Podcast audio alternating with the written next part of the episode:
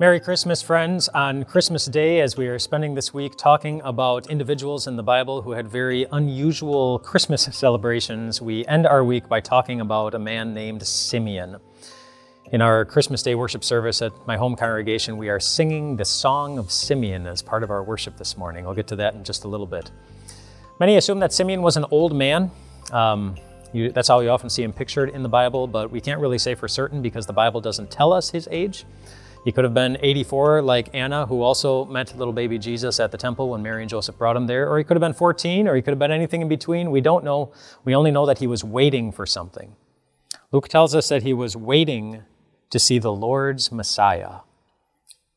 And he also tells us that he was waiting for the consolation of Israel. You know what that word consolation means? It means encouragement. Simeon was waiting for some encouragement.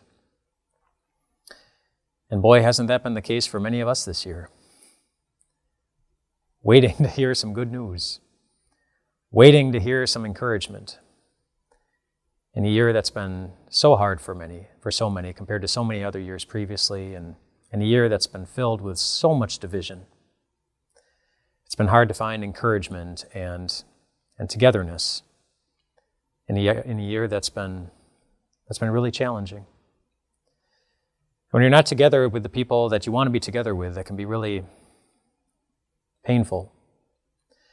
Back in 2004, you may remember that there was a, a large tsunami that swept through the Indian Ocean and just ravaged 14 different countries.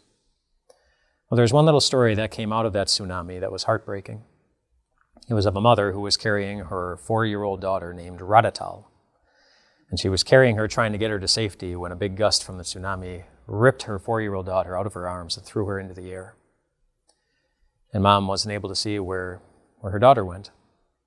She looked, and even after the tsunami, she kept, she kept looking. But they didn't find her.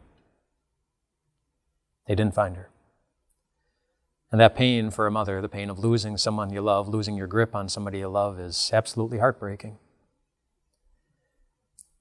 And it's the kind of pain that Simeon promised Mary.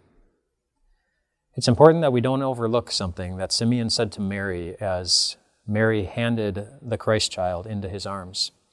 He looked at Mary and said, A sword will pierce your own soul too.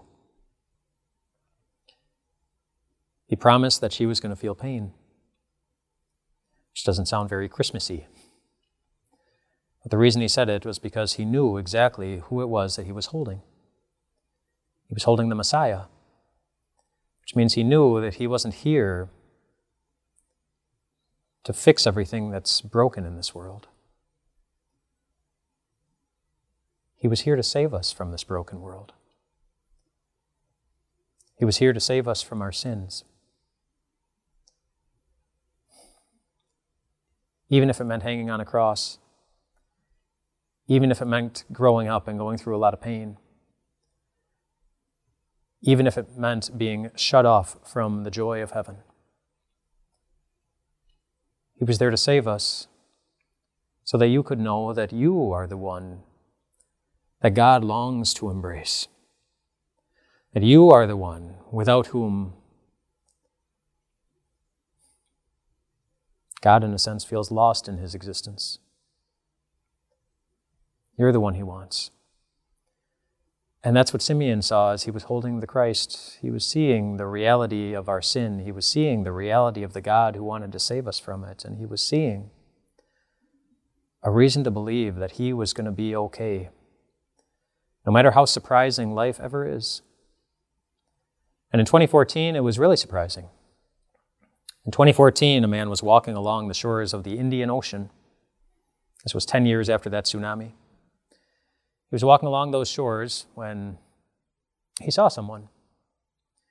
He thought it was his niece, which was really strange because his niece was the little four year old girl who got swept away by the wind 10 years earlier. And of course, this, this person that he was seeing wasn't four years old. She looked to be about 14 or mid teens, which is, which is exactly how old his niece, that four year old, would have been at the time. And he thought that this person looked like that his niece would have looked if, you know, if she had she had grown up into a into a into a teenager. And he thought that for good reason. Because it was her. It was. It turns out that when the wind swept her away, it carried her away all the way to another island, where she was eventually found as a four year old by an elderly woman. An elderly woman who raised her for the next 10 years and kept her safe until one day that girl's mother was able to hold her in her arms again. She had something so vital that had been missing.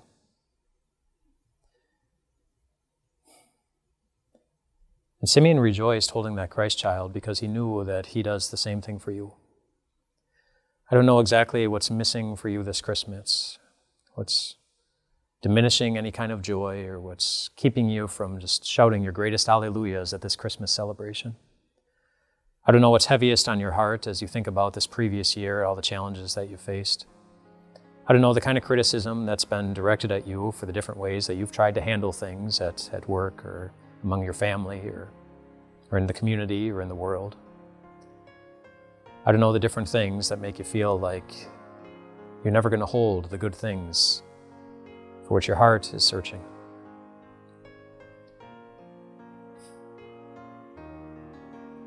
But Simeon knows that the child gives them all back again.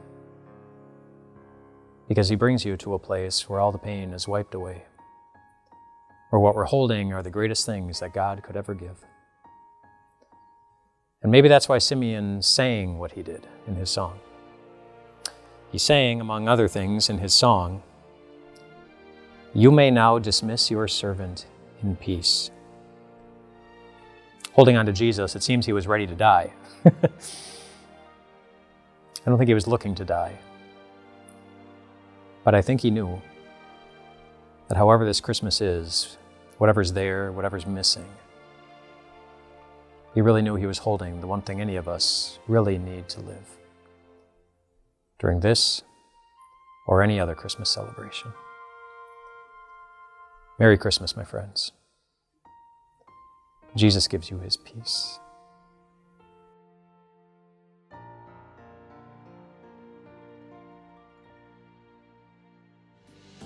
Hey, what's up, everyone? Pastor Mike here from Time of Grace.